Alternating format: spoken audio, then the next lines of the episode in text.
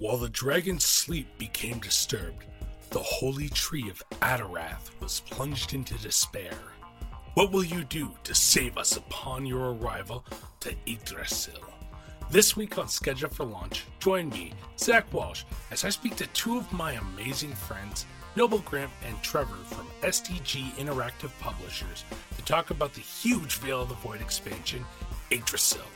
Explore a Norse mythological inspired land as new character options, interact with legendary stories, and check out the new crafting system right now on Schedule for Launch. Welcome to Schedule for Launch, a podcast to discover the projects that you may have missed. This week, I am very, very excited to be having a weird episode because it's not going to be as structured.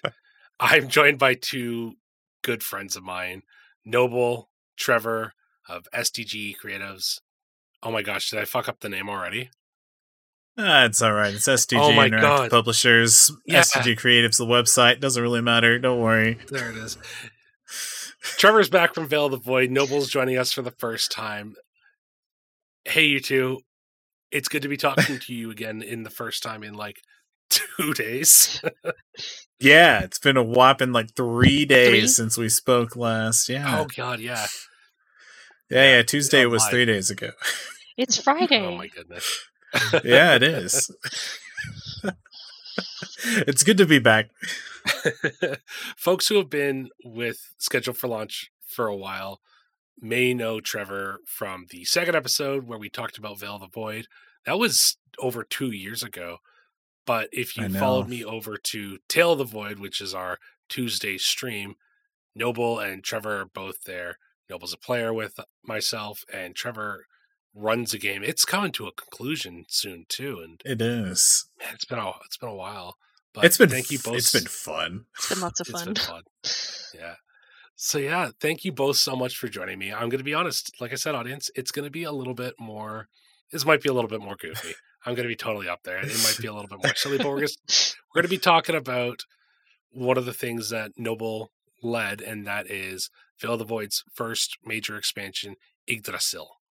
I'm I'm pumped to talk about Yggdrasil so much. Same. Love it. before we get into it though trever and noble can you two tell the audience a little bit about yourselves and what what you do with with Fill the Void? Yeah. You want to go first, Noble, or should I? Um, you can go first. All right. Well, uh, as Zach said there, uh, my name's Trever. I'm the author and creator for Veil of the Void, uh, Veil of the Void Reforged, as well as the co-author for uh, our Yggdrasil expansion. I do a lot with this game, uh, outside of you know writing the you know majority of the first match, designing everything in the first game uh, book, uh, you know distribution, everything. Basically everything in the background as well as the foreground. I do a lot. You should make a list one of these days. Like, make your job description. Yeah. I sh- I sh- uh, you Oh, know she- that might make me feel really overwhelmed though. I'll be like, I do all of this. Either that'll make you be Outsourced. pumped. Like, I do all this. That's fair. You know what? It actually might be a positive thing. make the rest of us feel bad. Oh, that's not my that's not my intention. I won't write the list. well, how about you tell the audience a little bit about yourself? Um, I I don't actually know how I ended up here most days. Um, I started playing the Veil of the Void game, it, um, kind of on accident. It feels like now. I feel that. Um, Happy Um, little Trever I- you too. yeah, no, that's It's exactly working. what happened. it, totally- it was a complete and total trick. it was. I'm um a, an aspiring novelist outside of Veil of the Void, and so um I've known Trever for years, and I had before since before um he started. Well, no, not since before he started working on Veil of the Void, but since before the time it was called Veil of the Void. We'll call it. We'll say that. um, yes. So yes. yeah. Um, so he um, asked for me to help him with the class stories, and I was like, yeah, that sounds super cool. But also, I don't play these kinds of games. Maybe I can sit in on a session that you are running with your test players, and I'm not even sure how I ended up playing that Saturday, but I did, and I think I've been playing like weekly for four years now, or whatever it's been. yeah, Um, basically, you wanted to learn how to write the book, and it was all downhill from there. I'm not even sure how I started with Yggdrasil either. I don't know. Everything's just been an accident. I'll tell you what happened though. I think it was actually COVID. Like I started That's fair. I remember, yeah, being in my in my room, and I was like, I don't know what to do with my time right now. I'll make a class after Valkyrie. That sounds awesome. Maybe Trever can use it for something. Oh, I do recall this. You're right. yeah, it definitely started with the Valkyrie. Noble, your story of working on Veil the Void is a lot like how I started working on the podcast. I made a joke to Trever, and then suddenly, here I am.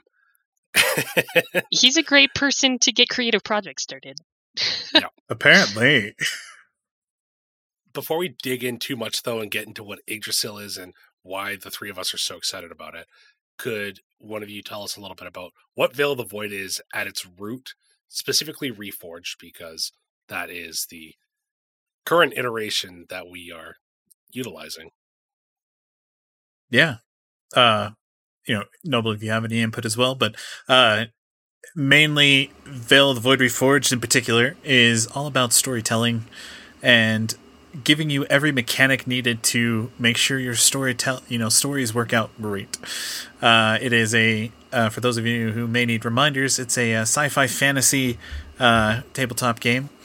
Uh, you know, it's got all sorts of things that I personally love as far as encouraging storytelling, such as skills that advance whenever you use them, uh, proficiencies that you gain over time, and classes that are not limited based to just you know their their regular level classes. You can take abilities and skills from other classes and stuff. So uh, ultimately, it's just a tabletop game that's all about the narrative and storytelling together, uh, and you know, I, I like to think Veil of the Void does that pretty well. Uh, encourages everybody's story pretty well. Sci fantasy as well. We should also Yes. say that it's a sci fi fantasy. I think I, I think I did say sci-fi fantasy, right? you may have, but I I, don't was remember. getting excited about talking about Yggdrasil right now. That's fair. I'm also Oh. excited about it. Noble, I would love for you to tell us what Yggdrasil is. Um, Yggdrasil is an expansion on the Veil of the Void universe, adding basically just building on what Trever made, um, adding more. The the thing that I think of when I think of Norse mythology, it's like just everything is huge, big heroes and big like monsters, and so yeah, that is that is what it is. yeah. It's a massive expansion so far. Yes, it If you need if you need more content for Veil of the Void, uh, you're gonna get it with the expansion. it's this huge Norse inspired expansion. I feel like we've seen a lot of really cool Norse inspired mythologies. I mean, when Marvel brought out Thor, a lot more people started seeing that. But I love the concept that you two have done here with this sci fi fantasy setting. And like, we're talking like high fantasy and also high sci fi. And usually those things clash pretty hard, but it works really well in Veil and just getting ready to play stuff in Yggdrasil and having playtests for some of this game already, you've done some really cool stuff with it. And there's a really like rad story. So could you tell us a little bit about the lore that's going on with Yggdrasil and kind of how it spins the the typical Norse mythology on its head? I could give it a shot. um, it's still pretty early on and all over the place, but Well, I feel like I have a pretty solid grasp on what the uh, overall arc is for Yggdrasil. I'm just not I'm not going to be able to tie it together with anything outside of that. That's fair. um, That's fine. so I'm not actually sure where Veil of the Void is leaves its setup as um like arc wise, but basically the story is uh, in Yggdrasil that there is an ancient chaotic force that is eating away at the roots of the tree in the endless realm of Adareth of life, um, and breaking open the gates into the realm of chaos. It's this setup where more or less a cataclysmic event is coming, and you as the player are getting to explore Yggdrasil and see that world. What drew you? Obviously, Noble the Valkyrie. That was one of the first things there. But what drew the two of you to a Norse-inspired setting? Well, That was all noble. yeah, I feel like that's me.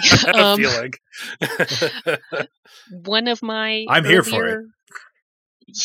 Yeah, it is. It is what it is. One of my earlier novel attempts was of a, um, basically a sort of Norse mythology type thing, but very not cool fantasy, basically. um, okay. it was like set in something that was almost a real world, but was definitely not real world. Um, Mm. basically explaining how the gods came to be if they had been it's basically if they were a bunch of real people and they did kind of bizarre slash amazing things these are the people whose stories would have become godlike after doing these Mm. things so Amazing story, by the way. I- it had all the you know the standard guys like Thor, Loki, and Heimdall were the main characters. Yeah. Um, the the several giant characters, uh, giantess main character. Yeah. So I did some. I hesitate now to call it research. It's def- it definitely wasn't. It was kind of like a broad overview because I didn't I didn't want it to I was just writing it for fun. I wasn't doing anything Yeah. with it. I was sharing it with my Yeah. friends. Maybe maybe they would enjoy it. So Mhm. um I I I knew some things about Norse mythology and I was like maybe we can make something in Veil of the Void with this. It's super popular and I think I know some players personally who would like to play something like a berserker. So um True. yeah, because why wouldn't you? um, so that was, I guess, how I ended up doing this. And it's more, I like to call them more Easter eggs, Norse mythology Easter eggs, than actually like inspired by it. Because if anybody actually knows things about Norse mythology, they'd be like, what the heck? this is nothing like it.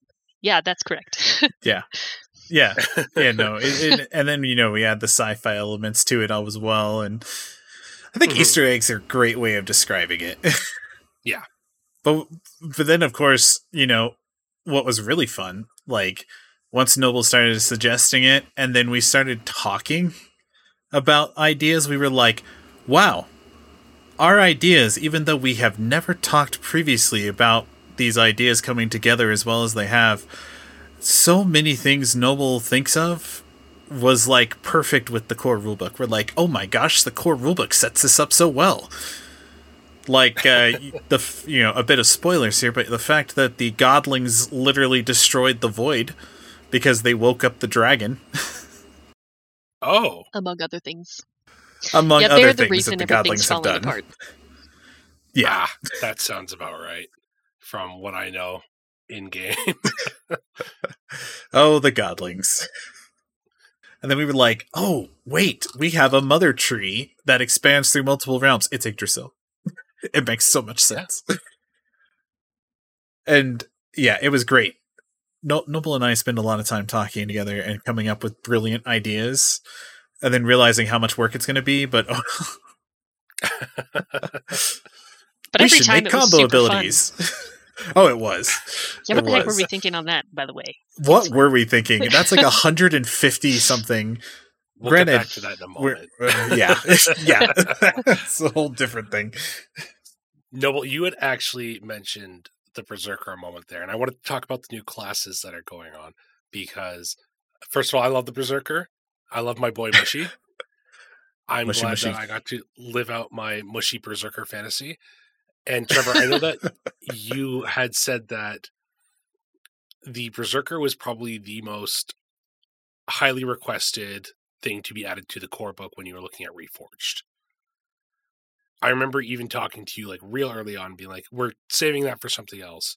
But let's talk about the other. Like, just we'll go through the classes that are coming out because there's a lot of there's I think five, five or six new ones that are coming out, and they they're super cool, man. They're super They are cool. really, really cool. So let's just run down the list and we'll do like a little description on each one. So first we got the Berserker. The Oh, the Berserker. a heavy we- weapon wielding, uh, just beast of a melee fighter. The Sometimes embodiment of chaos. And sometimes yeah. a bear. And sometimes, Sometimes a a bear. bear or a boar. or boar, or a wyvern. A wyvern, yes. Every class always has three specializations, of course, and the uh, I think the berserker is the only one actually in the expansion right now that has all three are unique to the Berserker, Mhm. uh, but they're all about transforming into one of the three animals. Yeah, I remember that very clearly. All right, the next one is the Rhapsodist, and this one is another one I've been in the wait for. Oh yeah, Rhapsodist is so. What I love, uh, I love this expansion because it like combines all of these ideas that Noble and I had. So the Rhapsodist was the one that I originally worked on, and then I was just like, well, my idea for the Rhapsodist was I wanted to actually be like bards and skalds were in history, where mm-hmm. they were less like you know big fighters or like all about you know the the music side. I wanted them to tell stories because when you look at history, bards and skalds and all of them, they they sung of great adventures and they told tales accompanied by music. So I designed the Rhapsodist to be all about telling tales. You know, each round you can keep channeling and telling your story, which I totally encourage people to role play it and like actually tell a story because that sounds like fun. Uh, but then of course you actually get access to melody spells. So like as you're telling your story, you can emphasize it with magic.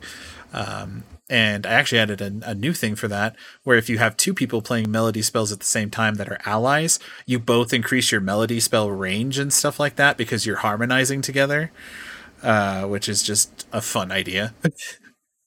Yeah, I love it. All right, my personal favorite and the one I've been most excited for, the Spirit Caller. Yes. I love the spirit caller. Uh, I also love the fact that when I had it designed originally, it wasn't for this expansion, and then we brought it in, and Noble was like, "How about we like make this Norse?" And I'm like, "Oh, perfect."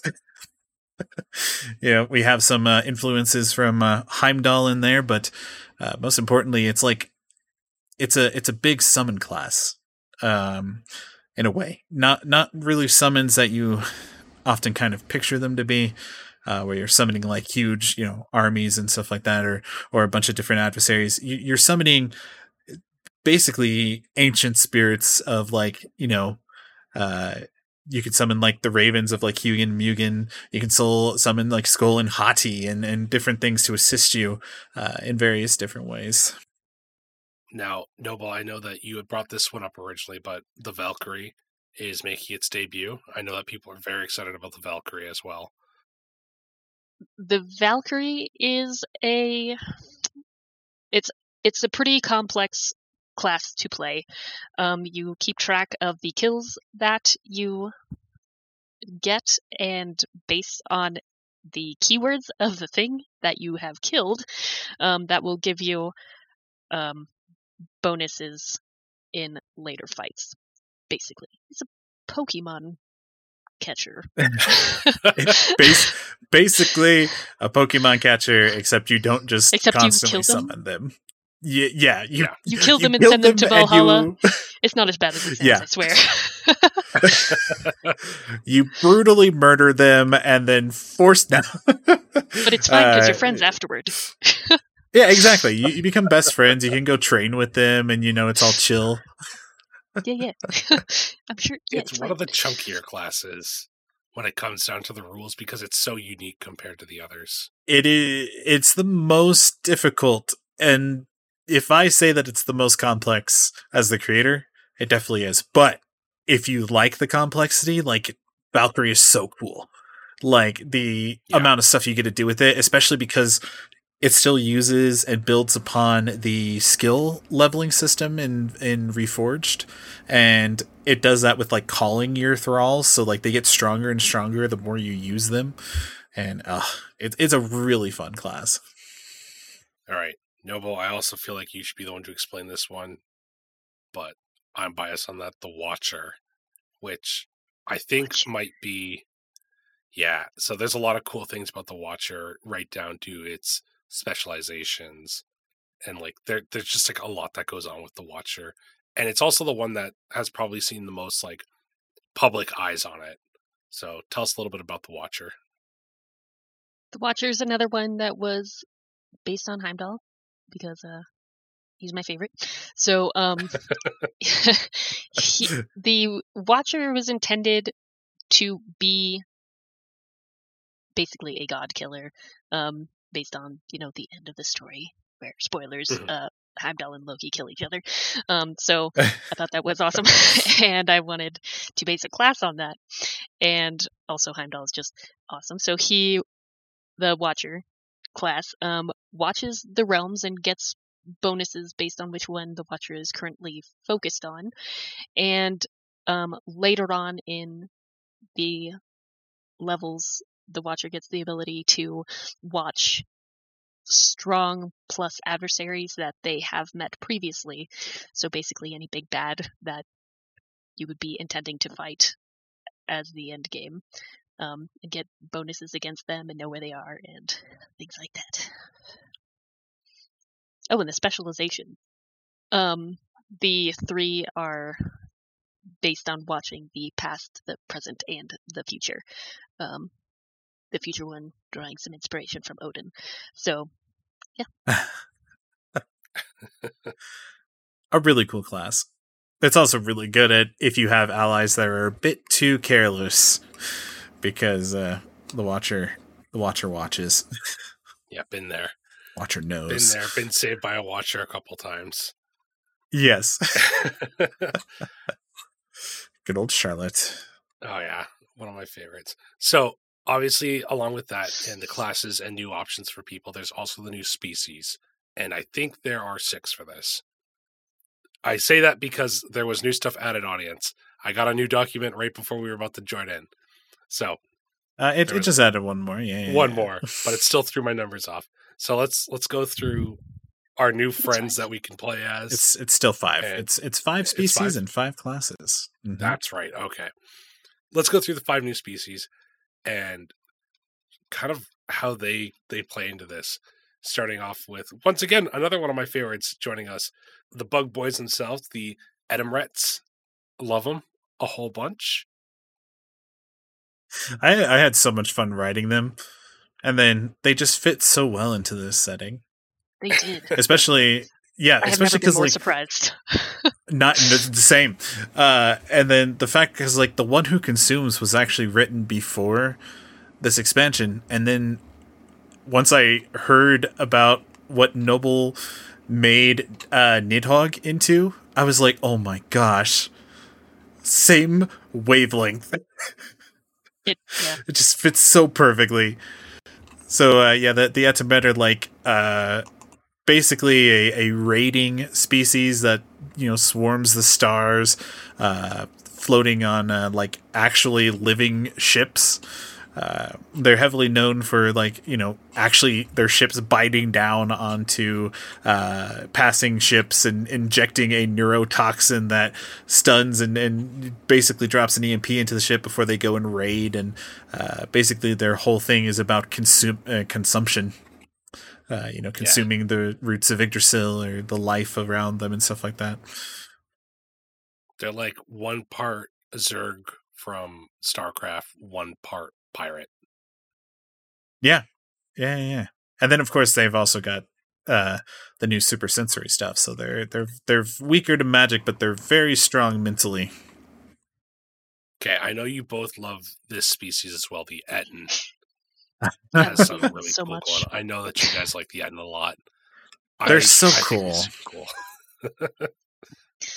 They are the um, former residents of the Void, but they had to move when the Godlings just wrecked their home. So they, they don't get along with the Godlings. Yeah, they, yeah. Um, so they ended up moving to the Arcane Realm, which didn't agree with them very much. So they used to be these just giant regular people who live in space, whatever that is. Um, and the influence from the arcane realm just warped them beyond recognition. So they're these giant ogre type creatures that can have multiple heads, more than Mhm. whatever the regular number of arms is, regular number of legs, um, and with their ancestral paths following each of the four elements of the arcane. And they each get a unique spell with that too, which is super fun. Audience, if you're having a hard time picturing, think Oni of Japanese mythology and then paste a color onto it. And that's more or less what the Ettin kind of are like. They're they're rad. They're super cool. They're fun. the bad boys of Yggdrasil, the Godlings, are up next. oh, the troublemakers. the godlings. Um, it's deceptively gorgeous beings, very tall, basically the Elan plus, um, in terms of fighting ability.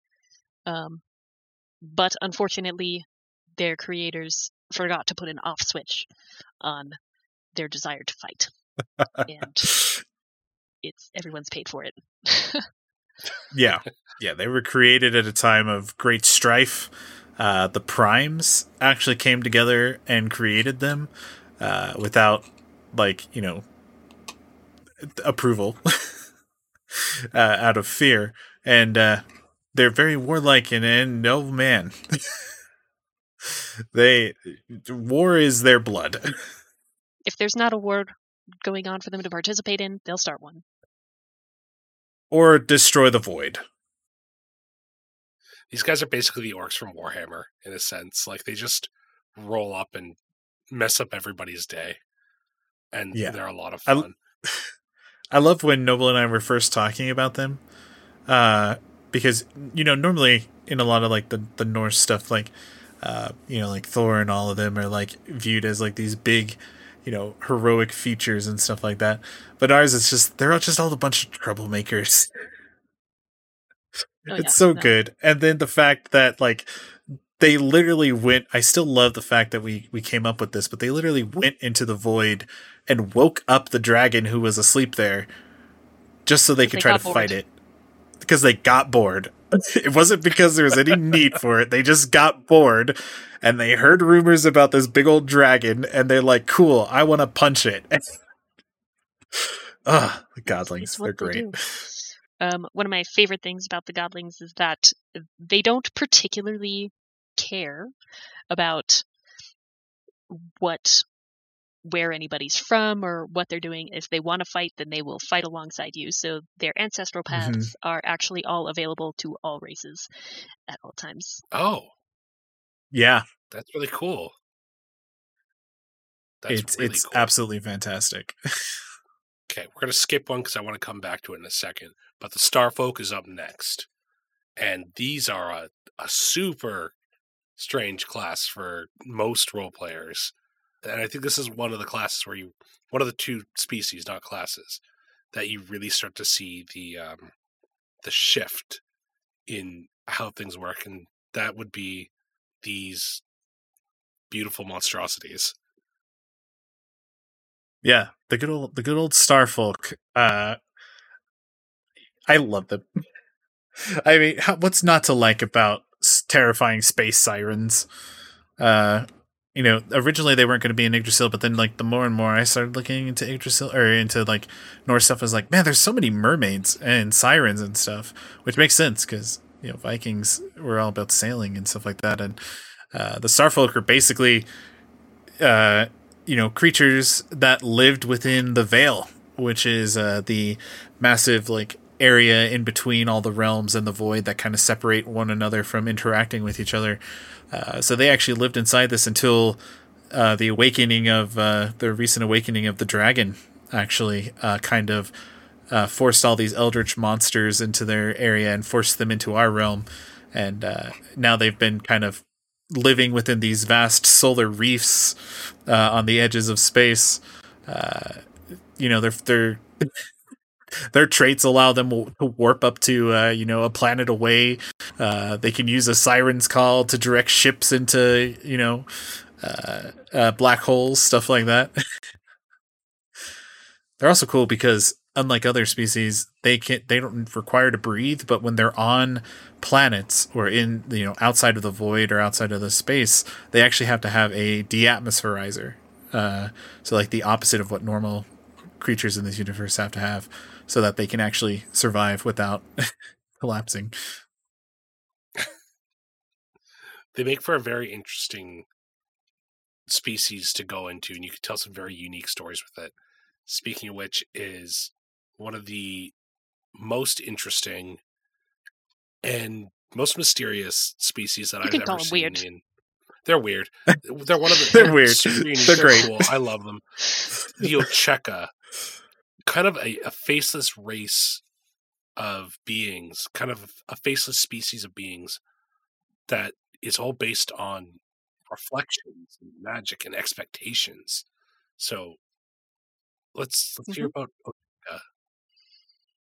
Yeah, I think you I think you covered it. They are um, creatures that come from the reflection realm. Um, well, I guess technically where reflection intersected with presence. I don't know. I don't know. Yeah. Um, who are the mirror about. domain. Yeah, sure.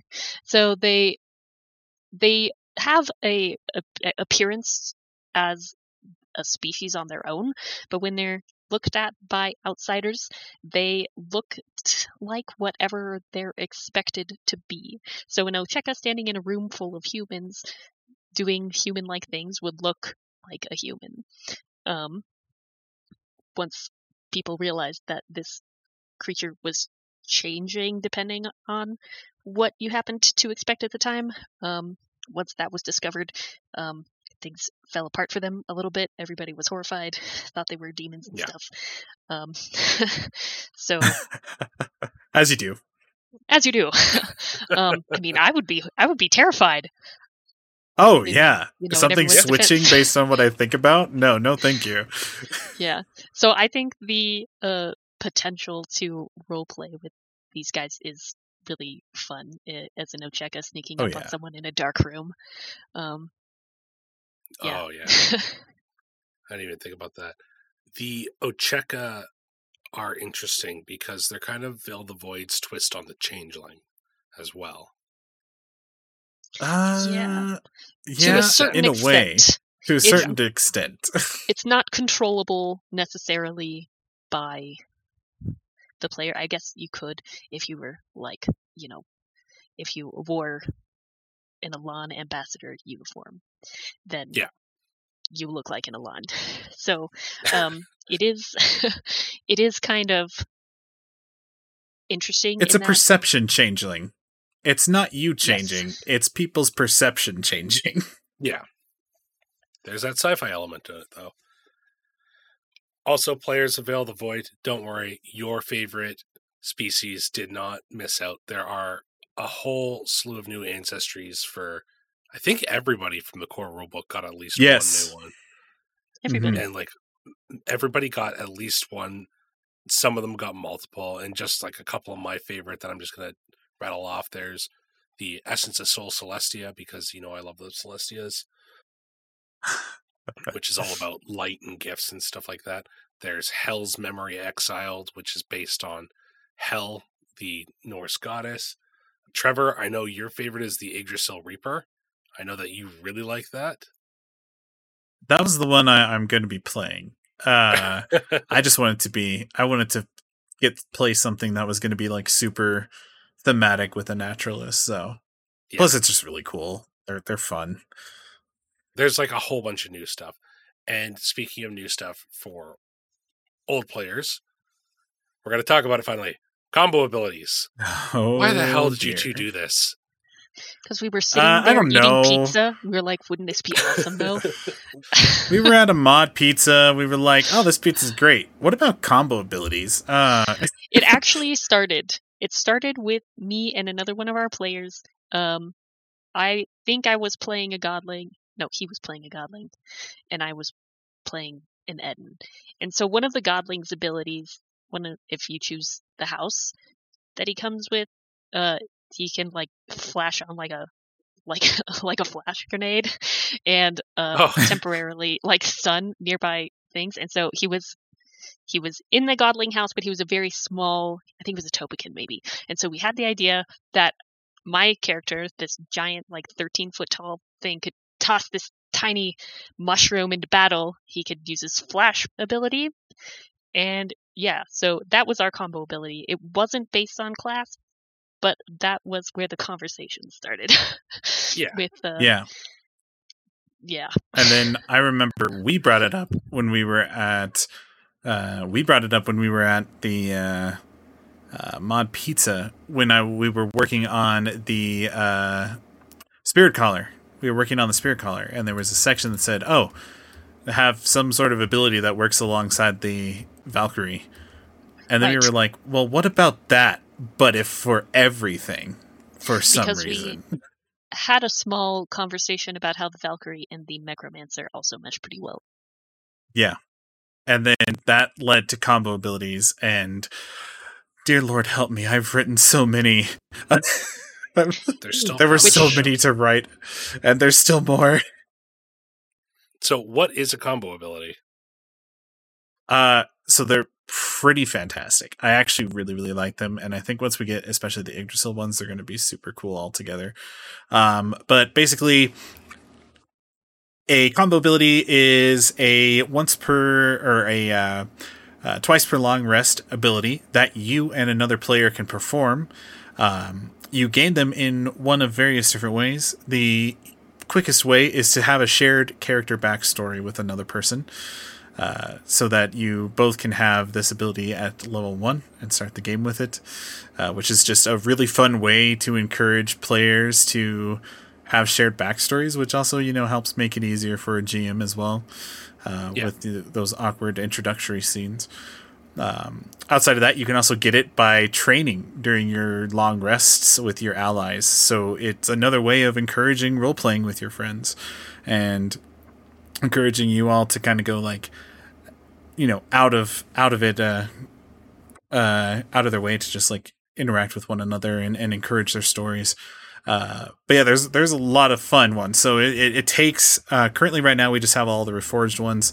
Um, but basically, it's one class interacting with another. So, for instance, the architect and a combat medic can use their ability, and you know, up to twice per rest, the architect can use some of their scrapped to build an auto turret, uh, and then the combat medic can fire the auto turret to heal people, and then the uh, architect can then fire it as a regular turret on that. So, like, they work together in tandem to heal people. Um, but you know, and each one of the classes has a, uh combo ability with uh, one of the others. So now we just have to get Yggdrasil put in there. Noble, I have a really hard time killing my players. Can you tell me about your new conditions and the adversaries you've made? Yeah, we've got lots, lots of monsters. Um, um, I don't even know where to start. Um, and I don't actually know how many we have being added anymore. I kind of stopped counting at I, one point. we've lost count. It's like There's a lot, and they're big, they're scary. They're, It's a lot. oh yeah, Yeah, there's There's a lot. giant horses, giant, you know, wolves like Fenrir, serpents like like Jormungand, and smaller versions of him, bears and birds, and literally, literally all the things. Draugrs from every realm. So if you want to have a, a, a time Draugr, then there's if you need if you need that insanity or or a life Who Draugr. doesn't which, need What that? the heck is that? Yeah. It's just a regular dude. Just a right. Yeah, we don't. If you Yeah. ah, there, yeah, right. There's Bill. He's a life Draugr. Ah, yes, an undead with the Hi, power Bill. of life. Yeah. That's so. So. It's just there's so many wonderful things. No, well, I'm going to be very upset if you don't throw a life Draugr at us. in- Oh, we have one in the- there. Oh, I'm just saying. if we Oh, don't for fight the one at the campaign. podcast, I'm going to be very upset. We're just walking through a terrifying, like spooky forest, and then all of a sudden, hi, I'm Bill. it's a life Draugr. No, I think you know we can't we can't be selling the life Draugr short. I'm sure they're as horrifying as the change Draugr. I'm sure. Justice for Draugrs. Um, Don't leave that. Don't leave the life one out. No, it's But good. Lots of dragons, lots of trolls, and yeah, new conditions. Um, the only one coming to mind for me right now is um, arcane poisoning, just because I love it so Yeah. much. Yeah, I'm scared of it. I love it. Um, so basically, it is. It just makes casting. I feel like it does. It's not. It's not that terrible. In addition to the Just makes typical more effects, dangerous. Uh huh. it does make casting more dangerous over over the limits already somewhat imposed by the charge state. So if you cast spells over six charge state, then you have to roll for Sickness. yeah, I guess it is pretty bad. You have to roll for which sickness Yeah, you get. Yeah, which no, includes things like internal bleeding and blindness. Um, and burning. You can literally catch yourself on fire. look, magic is dangerous, okay? And then over twelve, it's even it's even better. So, um, Hey, you roll twice. You just catch you, you you catch on fire, and then you are unlucky like me, and you catch on fire again. So at level one, you kill yourself instantly. why are you casting seven spells at level? Okay, you know, you you I, I've met a lot of GMs in my time. Some fair. of them don't give you a long rest. that's fair. That's fair. That's fair. Yeah. So it does. You know, it's okay.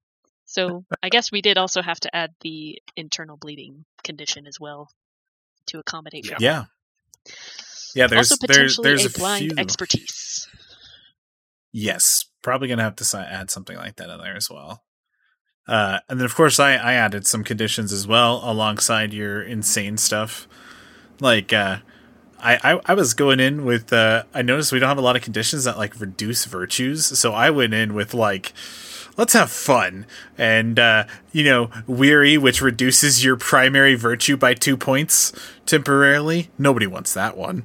Uh discombobulated which makes it so your mentality and judgment are reduced and and you're stunned. Uh you know i added inebriation because that's fun.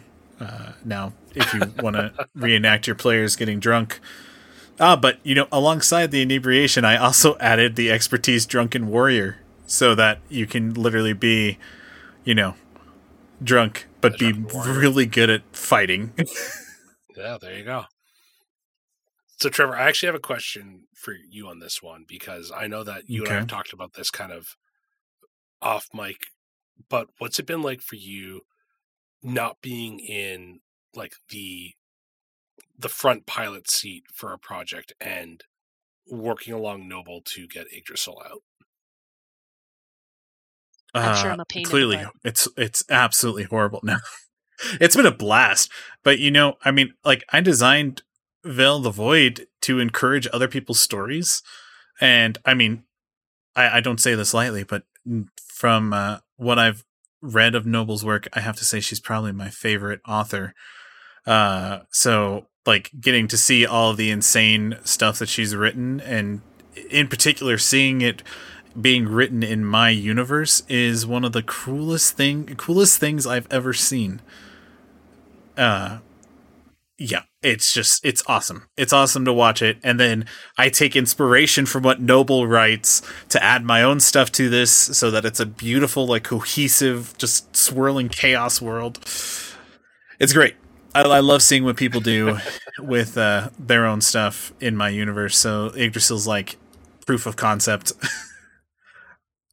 Yeah, I do say I have to say I I did I don't remember how much help I got from you in the beginning, but as I was first starting, I like I don't think I told you that I was even starting it just in case no. I got to the next day and I was like, "All right, I'm abandoning that project."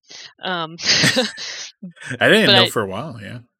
yeah, so I kind of sent you Yggdrasil when it was almost complete. I was having a heck of a time with uh, the the level 20 stuff. And of course, I had a lot of like, you know, numbers. But anyway, the point is that I felt like it was pretty easy for me to use the GM guide in the back of the book and just be like, Ooh. well, this sounds kind of fun. I'm gonna, I'm gonna make it this way. And it turned out apparently relatively okay because not a ton of changes, like significant No, changes have come I- about. I haven't had to make a lot, which that's good to hear. The GM book is working. Uh, I'm glad its intended purpose is actually, you know, properly functioning. but yeah, no, you've done a great job for most of the part. I like, I really haven't changed too much. The most I've done is like number Well- adjustments. yeah, lots of number adjustments because you're like, Noble, this is broken. Like, I don't think it could be glued together at this point. It's just broken. Man, Noble, those Ven pups the first time, I know that we were like the first crew that went against them, but when I saw those raw stats, and I was like, there's no way. There's no way you could kill this thing. And see, those were even weaker than what she made. yeah, I know. I'm sorry. I was probably just coming from reading the Blade Dancer. You know, those guys do hundreds of damage. It's fine. Just have. That's true. Don't do worry, it. One of they're getting- Don't worry, the Blade dancer is getting updated eventually. I, I- I mean, I don't know. Maybe it is updated for use in Yggdrasil. So- it is. It is. The, you need to fight the things. You're right. if you can't fight the Blade Dancer, yeah. Okay. so here's a loaded question for me, and I, I am going to try and not chuckle when I say this, but what are you most excited about introducing to Yggdrasil and seeing people get their hands on? Each of you. I think besides just the classes in general, just because you can do so much with taking specializations from different classes, um, Mhm. I haven't played around with it like a ton, but you can make some really awesome combinations. Um, You really the- can. Within, yeah, just within Yggdrasil, but then if you had the core rulebook in, then like forget it. There's so many cool things that you can do. No, I definitely agree with you there. Uh, as far as like what I'm really excited for, like outside of everything we've already talked about, because like I mean, I it's very hard for me to choose because the classes are so much fun and the species are fun and everything else. But I think the thing that I'm most excited personally is the new crafting system. Mainly because people have been asking me for a good crafting system. Um, and I've I'm going kind of all out with this crafting system. I'm adding basically a component that every adversary in Reforged and Yggdrasil drops. so that you as a GM can give players thematic elements that also can still be used and sold for credits. But then I'm also making runic enchantments and uh, potions and stuff that use those items. so everything is Ah. interconnected in this massive crafting system now. So if you're someone that enjoys crafting, like like this chapter is- already like five or six pages or something, and I anticipate it being like fifteen uh, by the time I'm done, uh, which is good because you, you don't see many games like full on dive into our you know crafting systems. Um, Yeah. and also with that crafting system comes something that I've only recently shown Noble, but we've already kind of talked about it, and that's the Descendant runes, where it's all about basically mini modules where you like get a story of a weapon and you have to like complete that story and then you can put that rune onto a weapon and it becomes like a legendary descendant rune of a weapon. So like if you want a rune of Ah. Mjolnir, you can complete a story all based around its lore and then come back and you you have the the rune that you can then enchant your weapon with Mhm. It's something i i'm really enjoying the idea of and i finally have it working uh properly. So it's it's the crafting system is something i'm very excited about. I am secondarily very excited um, about the lore, the yes. extra Yeah, realms and the story. worlds and such. Yeah, there's a lot yeah the funny thing is like the the early copy that i i gave you zach and and the early copy that i'm sending out eventually once it's once it's you know i'm done editing it and stuff is like one third to one fourth of the actual content that's going to be in this book Yeah. you know somewhere in there we're, we're not entirely sure how many pages but uh i mean this this expansion's going to be big and it it's it is it is there this is this is like you go to the steak shop and you get like the finest steak and here it is it's you- there's so much for you to consume and enjoy I think it's going to be like about, about the same page count as Reforged, about ish. Maybe a little less. Right? Uh well reforged was under 300 i'm thinking yggdrasil because like i'm thinking of multi-page Right. art spreads monsters everything like that i'm thinking probably more about 350 plus is what i'm estimating um but i don't know reforged is 280 right yes, Yeah. Yes, Reforged. is So no, I this this is going to be much bigger. I'm thinking probably a, a minimum after seeing your work, Noble. I'm thinking a minimum of like 325, based on what I also want to add to this book. it's rad. It's it's going to be thick with a lot of. C's. So, Veil the Void Yggdrasil is going to be launching on Kickstarter in just a couple of months. What are some of the rewards that folks can grab when they are backing it? All right, yeah. So we we actually just got the uh, Kickstarter page basically up and running right now.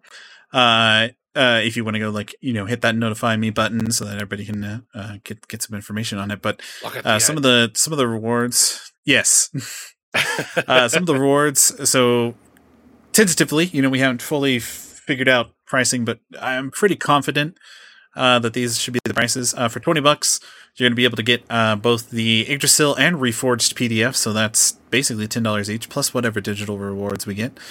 Um, for sixty bucks, you're going to get the Yggdrasil hardback plus the two uh, previous PDFs as well as the digital and physical rewards. And then for hundred dollars, you're going to get the uh, Yggdrasil and Reforged hardback uh, plus everything previously mentioned. Uh, and then, of course, we're going to have some fun add ons. I've just finalized and double checked all of my dice uh, that I'm working on for Veil of the Void. So we have some really cool Ever Change themed dice. Uh, and then we're also going to have uh, those available as an add on. And then I also have a stretch goal for some Yggdrasil themed uh, 12 millimeter dice as well. Uh, and of course, if you join our Kickstarter early, you also get $5 off everything. So lots of fun. Yeah. Also, folks, I'm just going to throw it out there. The book qualities are incredible, insanely good. I use my Veil of the Void book every week when we play, and it it just it feels like a nice book, like it's a a very professional print, and it's got a good. Oh, weight to yeah. it. Uh, it's Oh, like- yeah. it's so good. I love the pages. I love it. I went Yeah. I went through 15 printers until I was happy with my ultimate book. I was like, "Yep, this is it." so Yggdrasil would be like that as well. Ah, I, I'm glad because it's it's so nice to have. Like I said, it does not feel Oh, yeah. like an indie publication when you get. Oh it. no. Well, I am all like Noble and I. We're all about quality, like from our writing to the book printing to how we treat people. Quality. Mhm. That's what it's about. so we're coming up to the end of the show, and I have two different questions on on this one that I usually ask, but this is a first for me. I've never had a new person on the show and somebody returning. That's not true. It happened once before. I said that exact same thing. So, Noble, what advice can you give to new creators that are trying to create something for the first time but they don't know where to start? We're going to start with that question. Well, Um. It's a big one. Yeah. Um. Is it too much of a cop out to just say start with what you think sounds cool? Like you don't even have to. You don't have to know anything about it. Just look at it and be like, "Wow, that is so cool! I want to make something like that." And then you can if if you are already invested into making something that you're going to like, then you'll you'll learn about it on the way. You'll figure it out. I think that was pretty much my exact advice as well. No, I think that makes sense. I think part of your advice to Trever, was don't wait ten years to start working on it. That was Yeah. another. that was Oh. another part that of it. that was one of my biggest advice. Ooh, Just my start on it. I think actually my advice is don't throw anything away. Like Oh, if really? you write good something, advice. yeah, if you write something down and you think it's garbage, do not throw it away. Put it put it in a file in the deepest recesses of your computer. You never have to look at it again, but you never know. You might go back to it one day and be like, "Wow, I can use that." Like there's there's an idea here. Um, so yes, do not throw anything away. Yeah, that is good advice. Second that. okay. So, Trever, for you, you can answer this one too, Noble, because I think it's kind of an important one when it comes to creators. But what advice can you give to someone to avoid creator burnout while working on their project? Uh, so that's actually interesting you'd ask that because yeah, I've actually had to learn that recently. Yeah. uh, I actually You- not too long ago telling had a panic attack. oh Uh, no. because I had too much going on. Uh, you know, I did wh- what 300 games last year, something like that, Yeah. and on top of that, I'm streaming seven days a week and you know nine hours at work every day. And uh, you know, Yeah. my biggest thing for not burning out is it's okay to stop working on your project for a month. uh, it's okay to just take time to relax. Uh, you know, your your project's not going anywhere. Uh, you know, it's it's it's fine to just take care of yourself and your mental state more than uh, you know to to not really worry about stuff. Just you know, keep yourself maintained. it's very Yeah. important to uh, keep self care so that you don't then burn out on your project. And then, of course, work on something you like. You know, Yep. Eh, have passion for what you're making. Uh, you know, you're you're your own worst critic with stuff, but uh, you know, you can't be your worst critic if you're having fun.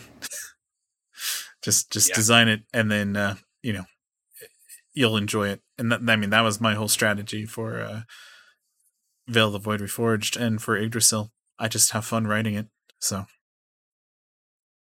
Anything to add there, Noble? that would be my advice. Um, I'm not entirely sure that. I mean, I guess it depends on what level of burnout you're talking about because there's a there's a small amount that is like okay, but I guess the best thing to do is just keep. I think keep it. Even if you want to continue working on it and not take a break, because I know if if I take a break, that's like if I took a month break, I would never get back to the thing. So I cut my participation in the thing that I'm making down to a very small, manageable chunk. Like I literally write down on my to-do list for the day, write one sentence for Veil of the Void. I can write one sentence every day. um, so I guess the idea is even if I don't want to get all of your dreams will come true. They just won't come true this weekend. You don't have to do it all Yeah. right now. oh, there you go. That's a fun way of saying it. it's so it's so wild how like not not to interrupt on the question sir it's just whenever i talk with noble it's always so wild how different we are in our Gosh. creative styles and like how we treat stuff like me i will i will dive hard into veil of the void for nine to ten months straight where every single day i'm just constantly working on it and then i take like three months off yeah. but uh like i i, I couldn't just do like the one sentence a day but it's it's wild because it's it's so good how each person has their own way of doing stuff which is what what i you know what's great about humans is we all have our way so like i think the biggest advice is to just learn what works for you which is why Yeah. yeah. we both do different things. And then to find someone, if you can, if you get lucky enough to find someone that thinks differently than you so that you can have a different perspective on it and you know if you want to work with them too and make good stuff like that that's great Yeah. yeah. That has been the most inspiring and motivating thing, I think, is having someone to work with who is also who, who wants to see something really cool. yeah Having a writing partner is huge. Mhm. it is especially when they're as passionate about the thing as you are like that's the biggest thing Final question of the night. Super easy, especially for you, Noble. But where can people find out more about the both of you and Veil the Void and Veil the Void Yggdrasil? Noble, do you want to start? Because I think it'll be really quick. Yeah. Um pretty much you can't find me. I I think I have a Twitter, but I don't know what it is, so you don't want to follow it. I, I actually can. do have it. I, I follow you on Oh, Twitter, oh. and it is. Give me a second.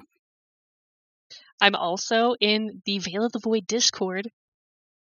Yeah I I I read it all the time. I don't post very much. I don't do social media, unfortunately. Thank you, by the way, Trever, for your. i wish i didn't do social media for all of that. At Noble Grant Seven on Twitter. The last time you posted was the Good for you. first episode of the last time you did anything on your Twitter was the very Mm. first episode of Tale of the Void. I have such And- grand designs. Your followers are SDG Creatives, the other mods, and the rest of the cast. So Sounds right. Sounds right. Yeah. sounds correct well thankfully i manage most of the the main stuff so that you don't have to noble. It's it's a scary world out there in social media. Gah. it's i spend way too much time on there. It, it really not a can be. fan, but it's awful. neither am i. I wish i didn't have to but you know what? I i want this game to take off and social boost those media is one of the baby. ways to do it. Yeah. Uh, speaking of social media, so the uh, best place that you can figure out about you know both of us and and our projects, uh, and in particular to save uh, the date for the Kickstarter, is to go to our link tree. So that's linktr.ee slash veil of the void. Uh, that has all of our organized links uh, from everything that you could need from all of our main content to any new releases to merch to character tracking sheets uh, and then most importantly at the very top is the veil of void yggdrasil kickstarter page um, which i recommend everybody go over there uh, and save it because june 6th is going to be our launching date and you definitely don't want to miss out on it because yggdrasil is, is going to be amazing As always, everybody, those links are going to be down in the description below.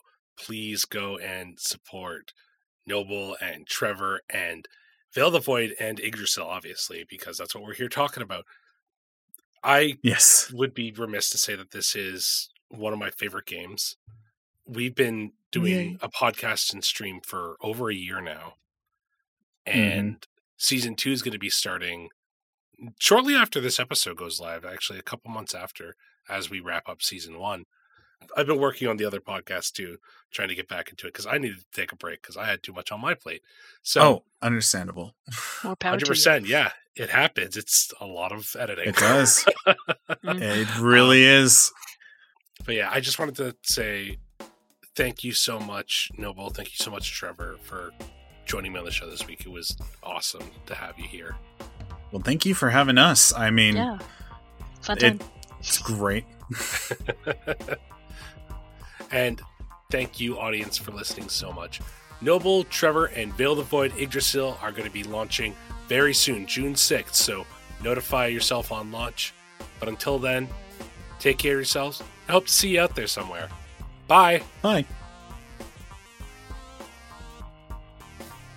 Thank you so much to Noble and Trever for joining me on the show this week. It's been a really long time since I've had a chance to speak with them at length about Veil of the Void's projects, and I'm just really excited to see it getting out there. Veil of the Void's one of my favorite games. I play it basically weekly, and I just adore these two so much. Yggdrasil is going to be launching live on Kickstarter really soon, so you should hit that top link in the description to get notified on launch and follow SDG Creatives on their website. SDG Interactives. I always do that every single time. However, they do have a really cool quick start on their website, so I'm going to link that in there too because I really think a lot of you will like Veil of the Void if you give it the chance. And as always, audience, thank you so much for listening. I'm going to be taking a short hiatus while I take a bit of a mental health break for myself, schedule some more interviews, and really sit down and punch out some work for Tale of the Void. That project's coming to an end really soon, at least the first season. And if you're interested in it, I'll post it somewhere online. Thank you for your support, as always. And if there's an indie creator that you want me to reach out that doesn't have some sort of bullshit crypto scheme going on, let me know and I'll reach out to them. That's all from me, though. Take care of yourselves. I hope to see you somewhere out there. Bye.